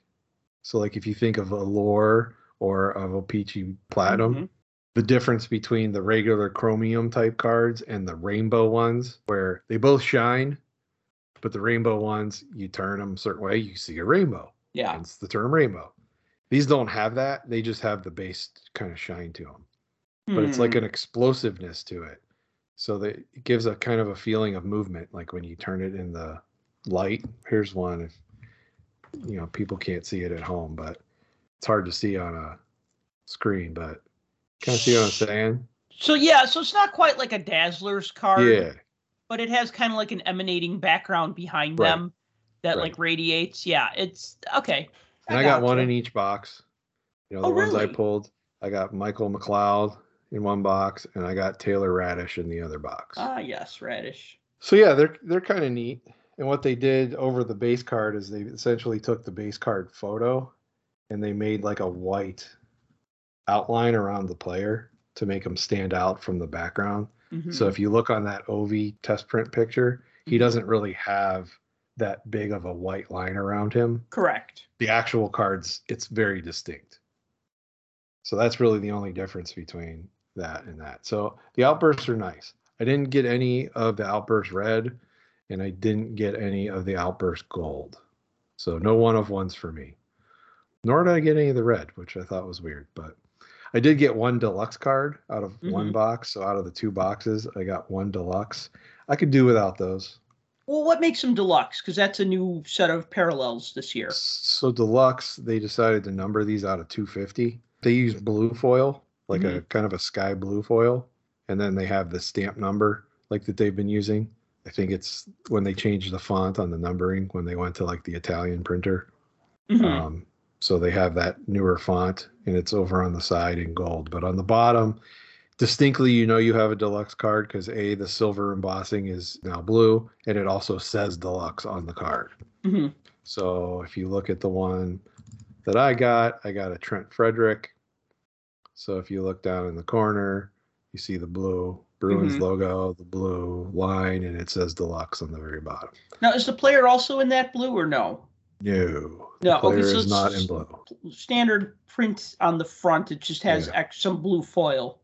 Yeah, only the foil's been changed. The upper deck logo, the team logo, the lines across the bottom, they're all in that blue color. So, Gotcha. but these are numbered out 250. Here's the thing: we already had the base card. Obviously, we already have the um, exclusives numbered out of 100. We had the high gloss numbered out of 10. I was fine with that. I don't think these are necessary. Why add another 250? I don't know. That's overkill. These don't do it for me. The outburst, I'll, I'll give them the outburst. The outbursts are kind of cool, but the deluxe, eh. Yeah, I mean, just changing the foil color, they do that anyways. Or they did a lot of the times, like with the uh, UD exclusives and the UD high glosses. And the thing with those too is you got to look at the fact that this is also going to be a crossover e-pack product. Right. So you're now going to add the element of I can take 10 of these and turn it into a gold card. And then I can take 10 of the gold card and turn it into a spectrum card. So you're going to have those other parallels available through e-pack too. So adding this deluxe just to me seemed like I don't know. I get it, but that's a no for me, dog, on that one.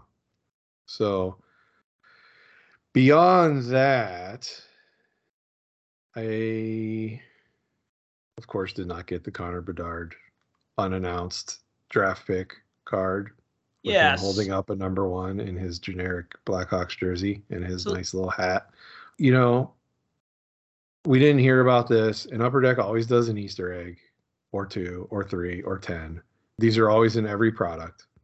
This is a NHL draft card, which they have been doing draft cards in extended the last couple years, and Yep. adding that to like they'll do a few young guns, and then the back half of the young guns will be these draft pick cards. This is the same kind of design as the what those draft pick cards would look like, but nobody knew about it. It wasn't on a checklist. Nobody talked about it. It was a secret, and then all of a sudden they started popping up. So the questions were, how many of these are there? Are there ten? Are there hundred? Are there fifty? How many are actually out there? Because it's obviously a short printed card.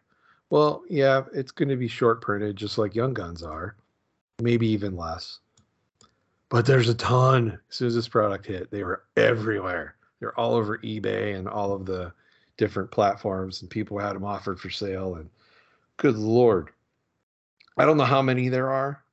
I really couldn't tell you, but it's it's more than people think it is to drive the price up to where it did initially out of the box.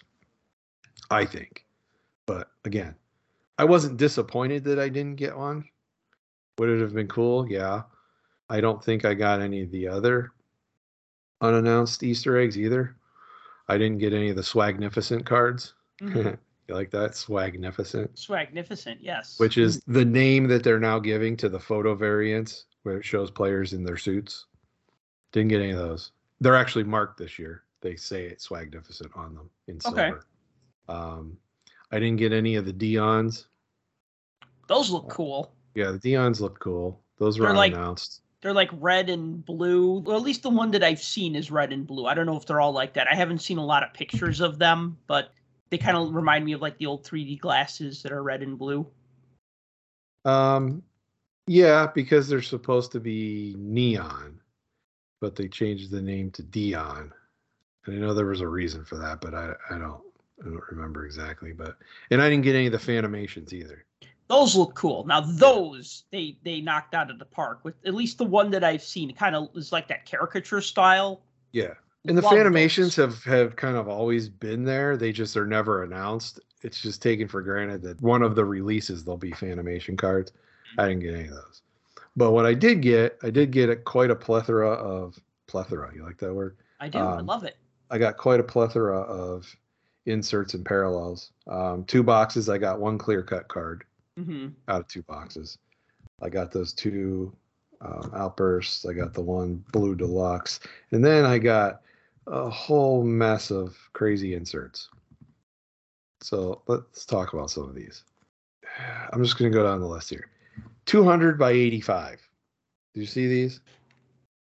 They're like so- them on like a like a uh, ice rink drawn behind them or something. Yeah, so it's like a hockey rink, and they're called 200 by 85, and it's kind of like all the top stars and rookies, like superimposed over a skating rink.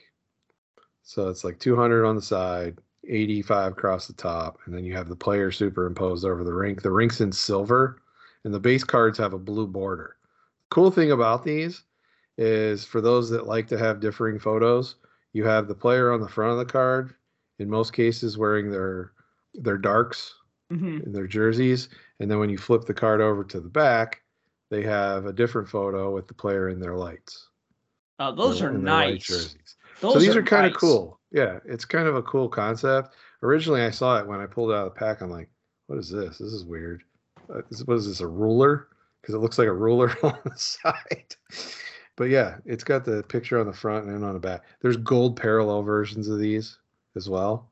Well, and we got we got foil on both sides of the card. Yeah, there's foil on both sides. I did pull a gold parallel, and of course, it's my buddy number 87. Sid the Kid. Yeah, that is a so- nice pull. So he's got that on the front, and then him in the white on the back. But yeah, so it's kind of cool. Those grew on me fairly quickly as I loo- looked at them more, and I Mhm. thought, are these dumb or are they not dumb? But I, I I will say that they're not dumb. And again, there's the theme here. There's a lot of foil. So they brought back special edition and the new design for special edition. It looks a little different than what the cell sheets actually showed, but they're still still kind of cool. They're like heavy silver, like silver Mhm. foil. Heavy, heavy silver foil. They got kind of a rainbow sheen to them as well. But they say special edition up in the corner, and it's basically the player. The washed out background is all silver, and the player's in the focus on the card. They're kind of cool. Those look Um, like Topps finest cards from the late '90s.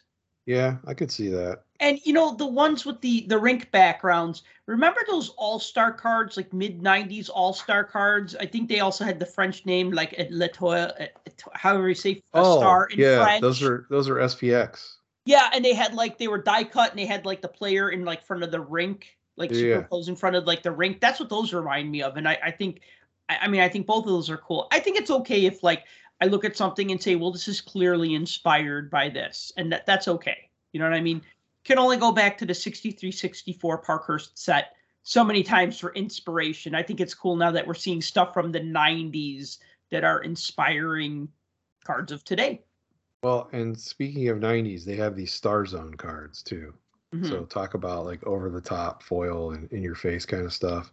So these Star Zone cards are kind of crazy design. So they're very foily and it has a player with like the whole Sears portrait studio design where the player's Uh-huh. in the front and then there's a superimposed one in the background of him looking the other direction and it's like super shiny. Here's the interesting thing about them. I got three of those out of two boxes. I got the Marner, the Stamkos, and I got another Crosby nice. out of that. But if you notice on the card, it's hard to see on your end, and of course, nobody listening can see. You notice how the player doesn't really stand out from the background. Usually, they make the player like pop out of the front and they wash out the back. In this case, they didn't. Everything's the same. It's all well, flat. foreground So player weird. has has an outline, and the background player doesn't. He does. can That's the only distinguishing thing. It's not raised. It's not lifted. It's not a different print. It's all part of the print. yeah. Because so usually, what Upper Deck will do is like they'll do like the chrome on all the card, but then they'll like not make the player that shiny, reflective, Right. rainbowy stuff, so that when you tilt it in the light, the player pops off. Or even as something as simple as like um, SP Authentic, right, with the white backgrounds.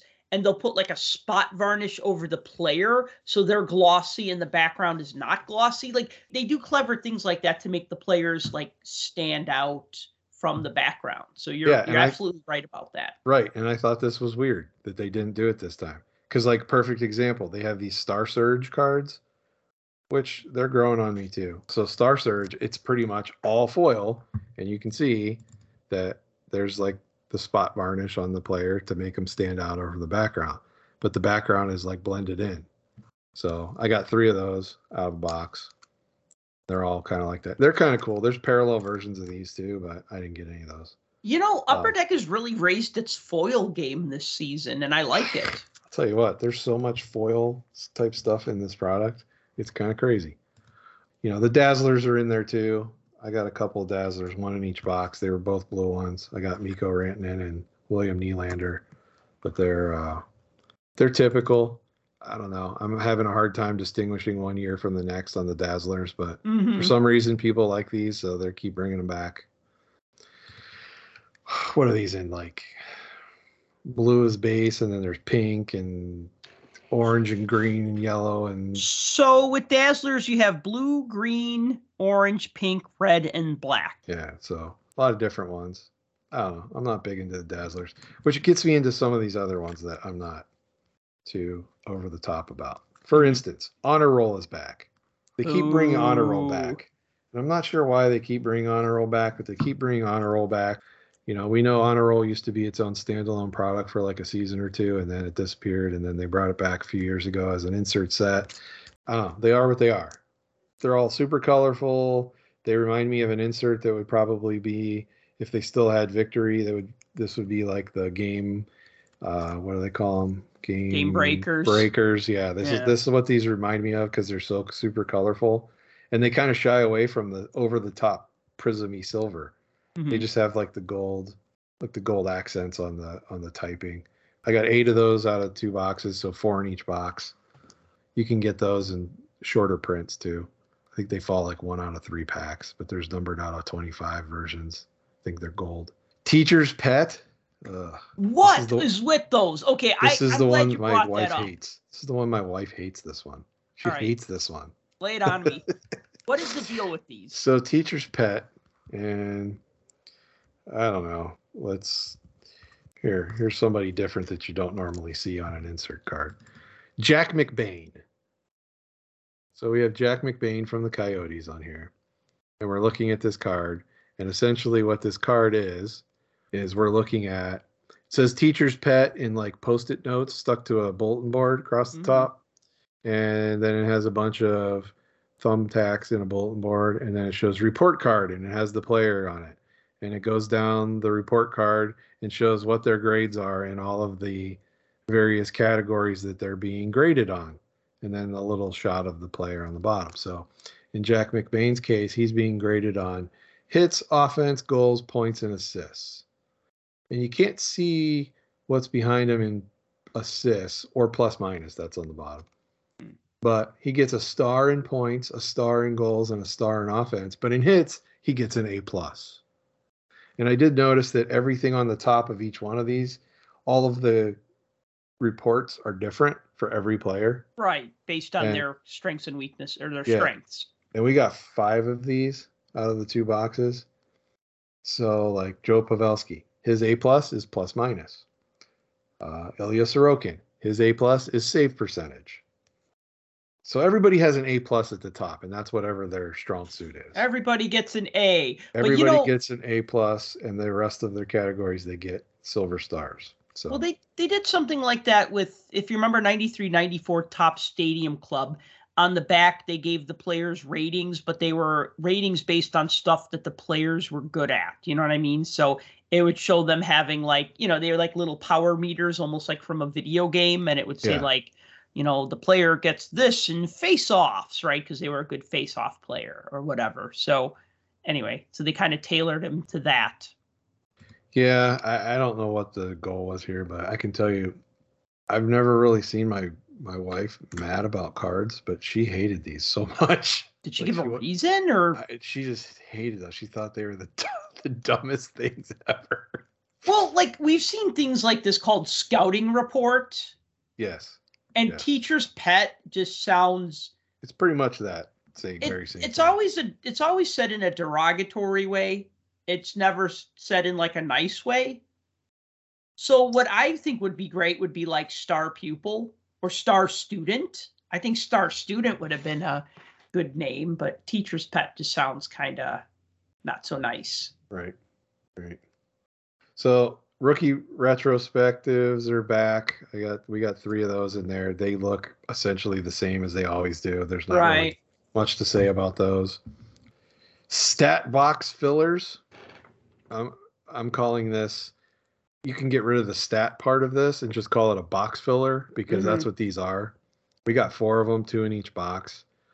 I don't know. I mean, you can be a judge. You can look up what they look like, but essentially that's the stat box filler card, Mhm. and it's a player superimposed over a stat box.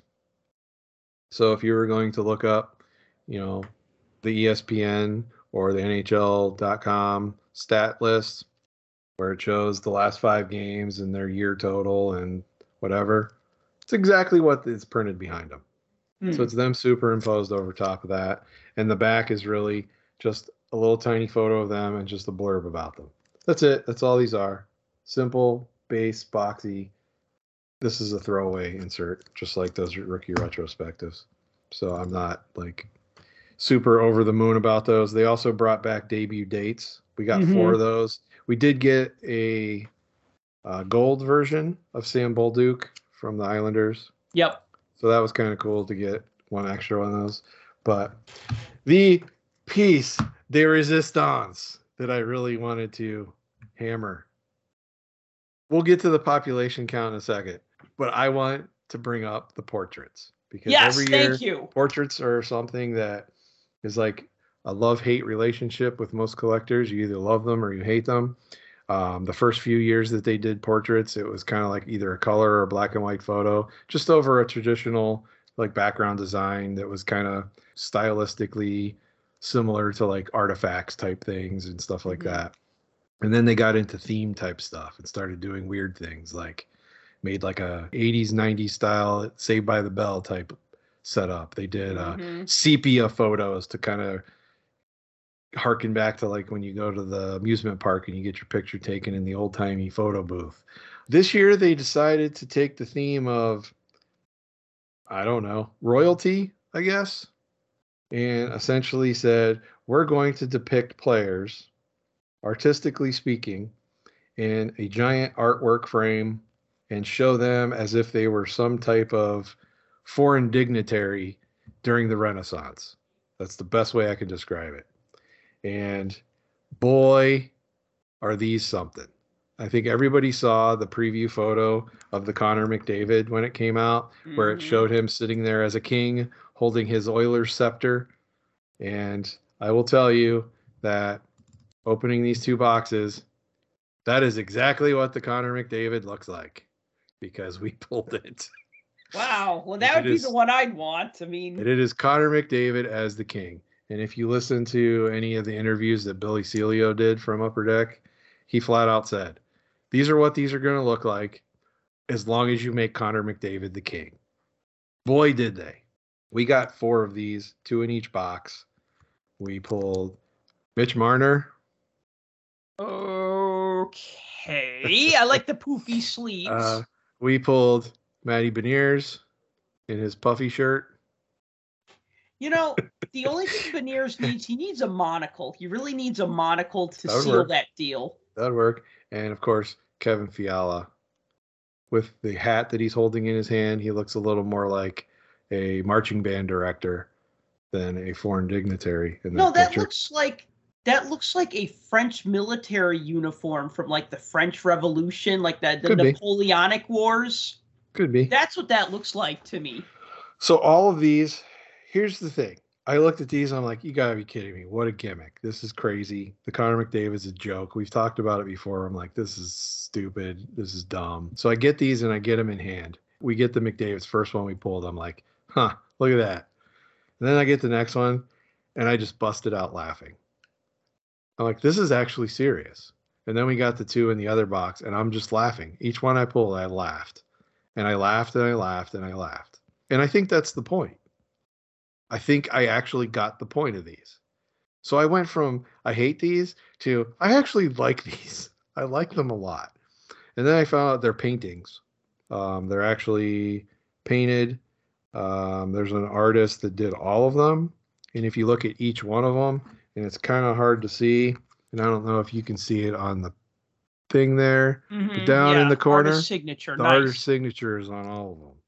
I don't know the name of the artist, but it looks like it's LS maybe, the initials, or LV. It's hard to tell. So I, I went from hating them to now that I have them in hand, I actually like them because I think they're ironic and I think they're a joke, and I think that's what they're supposed to be. So the fact that the NHL signed off on having this ridiculousness in a product that's licensed by them gives me some glimmer of hope that they're not a bunch of uptight, stuffy people. The as players. these photos. No, the NHL. Oh, Because you know what the NHL does. You make a product that they hate, they're not going to sign off on it. Well, no, but the other thing too is that the players have to approve these things as well. That's why we never get, you know, um, Doug Weight hanging out on the beach like we did, you know, 30 years ago. Yeah. So I think those were cool. We got some canvas cards. Uh, I think we got four canvas in each box, which I think is normal. So the canvas or the canvas. I mean, How they're, about the young guns you got? Uh, young guns, we pulled the six out of each, so they didn't change that configuration. There were six in each box. We did get one young guns uh, canvas. Nobody of note. Didn't really pull any young guns, any of the big name young guns out of Series One that I would consider big name young ones. Uh, we did get Ridly Greig from Ottawa hmm who scored last night against the Penguins.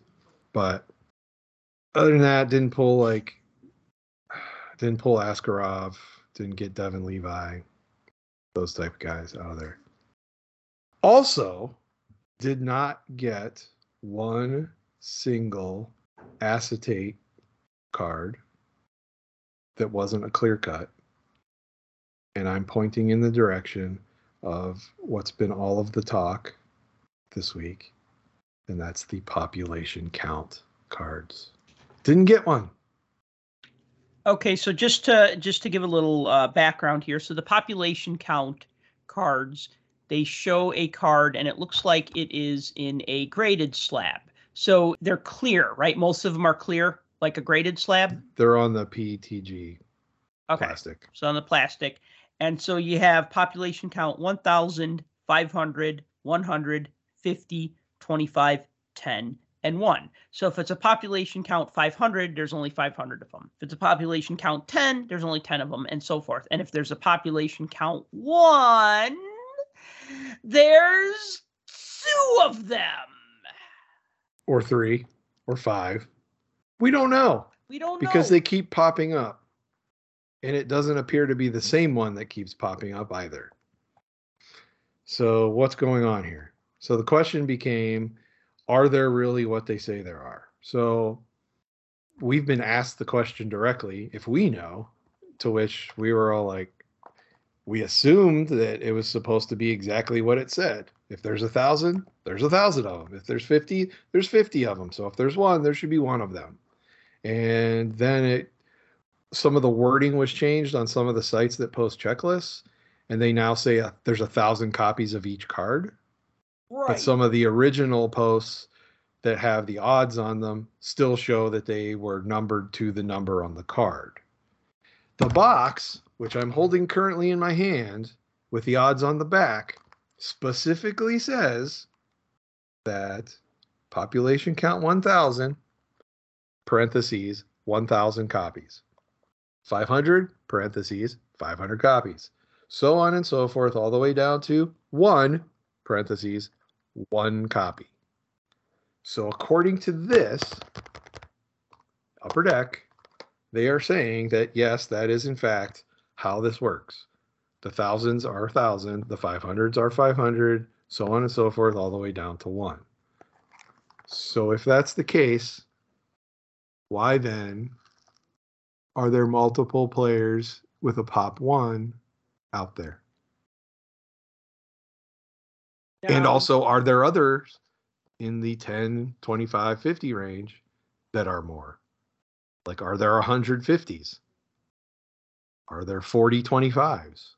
that would be hard to figure out unless you had like you know more than a hundred of the hundreds or You would have to have every single person come forward that has one of these and say, here's mine. Okay, here's mine. Okay, here's mine. And we would have to go down the board and compare them all. But it's kind of bothersome with all the trouble and everything that has been popping up with Topps having the same issue of multiple one of ones being printed. That now it seems like Upper Deck has potentially multiple one of ones being printed.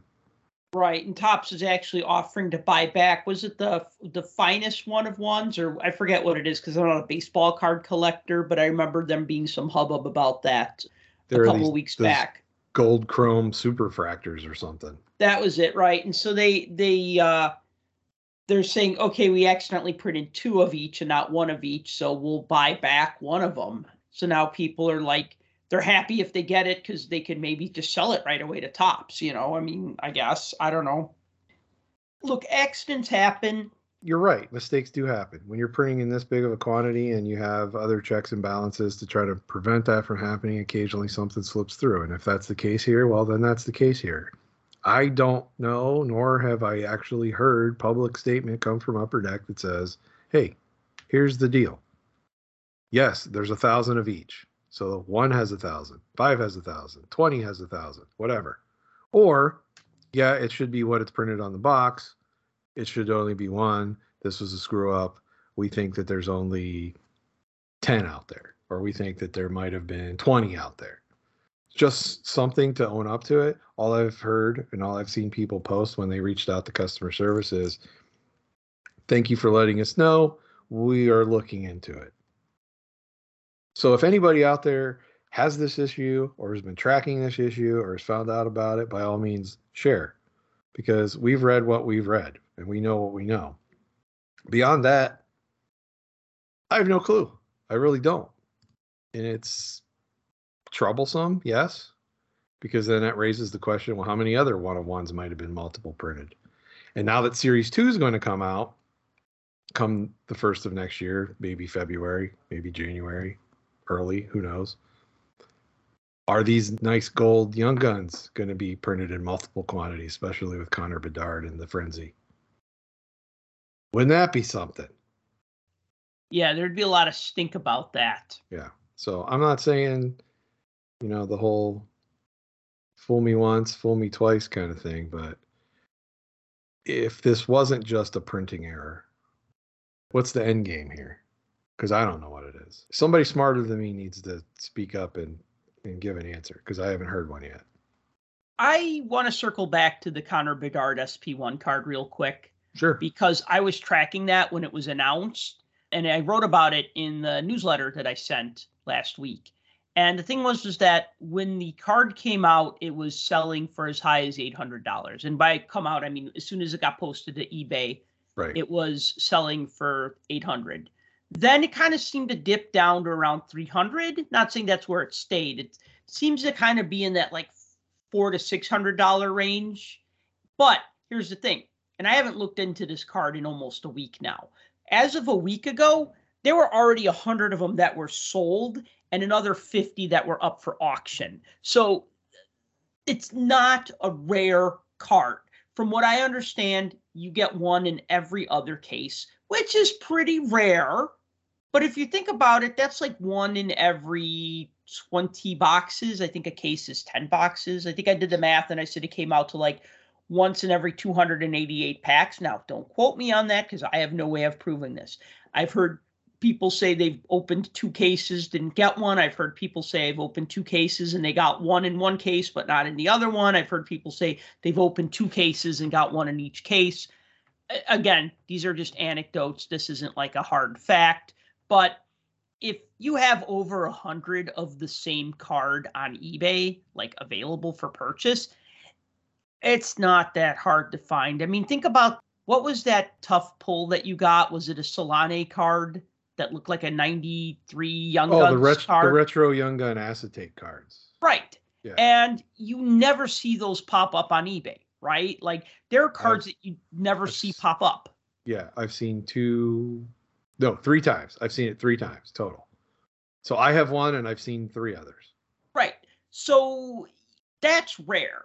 Okay. Having a hundred of the same card is not rare. I'm not saying it's not an in-demand card. It is totally an in-demand card. The thing is, is that I think these numbers are just a little crazy and a little skewed. And I want to know if you're spending $800 on a card, what's your end game? Like, if you really want the card, that's fine. I get it. You know, a, if a nice Gretzky rookie floated by at $800, yeah, of course I'd grab it, figure out how to pay for it later. And I'm not saying a Gretzky rookie's an $800 card, it's more. I guess it depends on condition and all other things. But like, you know, if you're spending 800, are you just like, I need to have this card and money's no object? Or are you panic buying because you see it? Or are you thinking you're going to slab it and resell it at like a premium? So I don't know. We always say wait and see. Sometimes wait and see backfires, but really this doesn't seem like it's going to backfire because look, SP1, we don't know what the print run of it is. I mean, is it going to be in retail? Maybe, maybe not. Is it going to be in tins? Maybe, maybe not. Is it going to be on e-Pack? Yeah, probably because e-Pack tends to follow hobby. So we remember how rare we thought some inserts were. You know, like another example, eh, well, then maybe not as good of an example, but like the Detroit Pistons card from 8990 Hoops. That was like one in every other box. So that's not necessarily, that's not the same as one in every other case. But just the sheer amount of cases that are being broken, we're getting a lot of this card. And I agree. And, you know, if I just do a search right now as we were talking and I put in Series 1 Connor Bedard SP one, there's 131 completed sold auctions on eBay right now. 131. And it's 131 instances of that very card because I just flipped through to see if there was anything that wasn't that card. No, that's that card. How many of that's overlap? I don't know. But it's been sold that many times on here. How many of those are paid for? I don't know. But if you look at the last 10, 20 of these, yeah, it's pretty much settling between four and five hundred bucks, depending on when the auction sold. The vast majority of them are between four and four fifty right now. Right now. now. You get closer to the end of the year, I could see this coming down another two hundred bucks easily, because as we get closer to the young gun coming out, everybody's going to forget about this one. And you're right. The point that you made is exactly right. There's a big difference between something that's short printed and something that's rare they do not mean the same thing. Just because it's short printed does not mean it's rare. Short print simply means it's printed in a lower quantity than the rest of the stuff in the set. That does not mean it's rare. There's a distinction, and I'm glad you made that because clearly, clearly, this card can be had. They're out there. Whether 131 sales, whether 100 of those are actual individual cards, whether it's 50, whether there's still 50 more that still have to be unearthed, whether there's a thousand more that still have to be unearthed. In the grand scheme of things, it's not necessarily rare. And yeah, I think people need to make that that distinction. There's a lot of things in this hobby definition wise in terms that I think people misuse. That is one of them. Saying an SP is is a rare card because it's not. It's not what that means. Yeah, but a lot of that is because a lot of the people who are controlling uh, what we call these things are the people who are selling them. And when you have a lot of breakers or a lot of people like buying to sell, you know, the flippers, the hobby bros, whatever. Oh, super short print, it's rare. It's a it, well, it's not a super short print. Like you and I, we're more realistic, and a lot of people aren't. They're like, oh, it's rare, it's rare, it's rare, you know, oh, you know, and it's like, well, it's hard to get, but it's not impossible to get. And yeah. see the trend here though, with for a lot of people, and especially on social media, and I'm only using that to gauge because that's where, you know, right, the quote unquote pulse of the hobby can be found. Somebody listening to us saying this, you guys are mad because you didn't pull the card. You're poo pooing the card and saying that it's not this and not that. No, that's not what we're doing here. What we're doing is trying to get you to understand that just because somebody that's trying to make the top dollar puts 20 asterisks and exclamation points and fire emojis and says it's an SSSSSP rare does not mean that that's what it is. It's short print, yes. We agree that it is short printed. Are there 100 copies? Are there 200 copies? I don't know, but it's short printed nonetheless. But it is not rare. And that's the thing that people have to understand that it's not the same thing. So we're not being negative. We're actually being factual and if you think that facts are negative, then you've got a problem. I got nothing for you if that's what you think. So. Yeah, I mean, my strategy has always been let the hype die down a bit and then make a measured, reasonable purchase. You know, like if if it goes down to two hundred dollars and I go, okay, that's something I'm comfortable paying, but do I really want it? Maybe I do, maybe I don't. Maybe I trade for it. Maybe there's enough of them out there now where people kind of lose interest. The price on that goes down. You know, I mean, I look at like Bedard's Team Canada cards, and there are some that I want to have because now I'm kind of passively collecting his cards because he plays in Chicago. He's a generational player. And yeah, I'm kind of buying into the hype a little bit. I mean, I like collecting. Collecting is fun. And just because something is challenging doesn't mean that it's going to dissuade me. And so I look at that and I say, well, maybe I'll wait and see. And, you know, maybe some of the Team Canada cards might come down in price a little bit and I'll start grabbing some of those parallel versions, right? Or, or not, right? I mean, everybody has their threshold. There's some players you break the bank for, there's some that you don't. But, you know, as we've always said, collect what you like and you'll never be disappointed, right? And if you're just buying it because you think you're going to flip it, well, that's on you. I mean, it's an investment, it's a risk. If that's what you want to do, that's fine.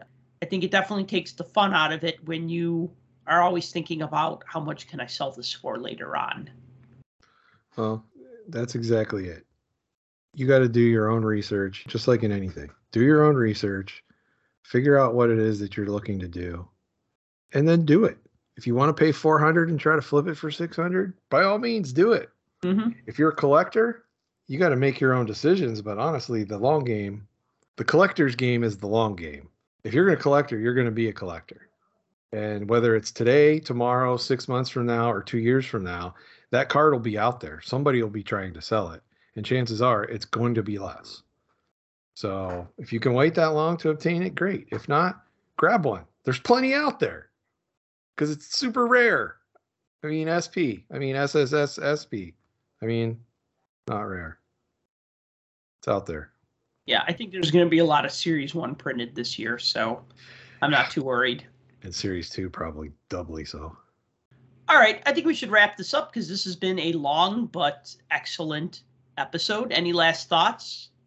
Be nice to one another and yourselves. I like it. Isn't that what Jerry Springer used to say? After he totally advocated people throwing chairs at each other? Yeah, pretty much. you know.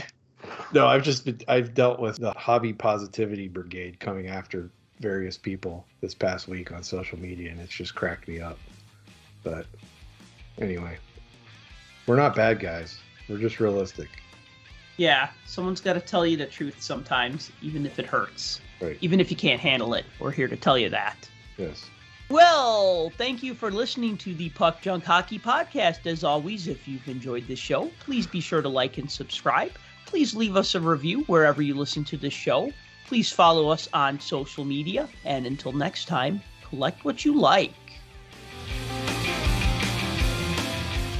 For more hockey goodness, follow us on Twitter at PuckJunk.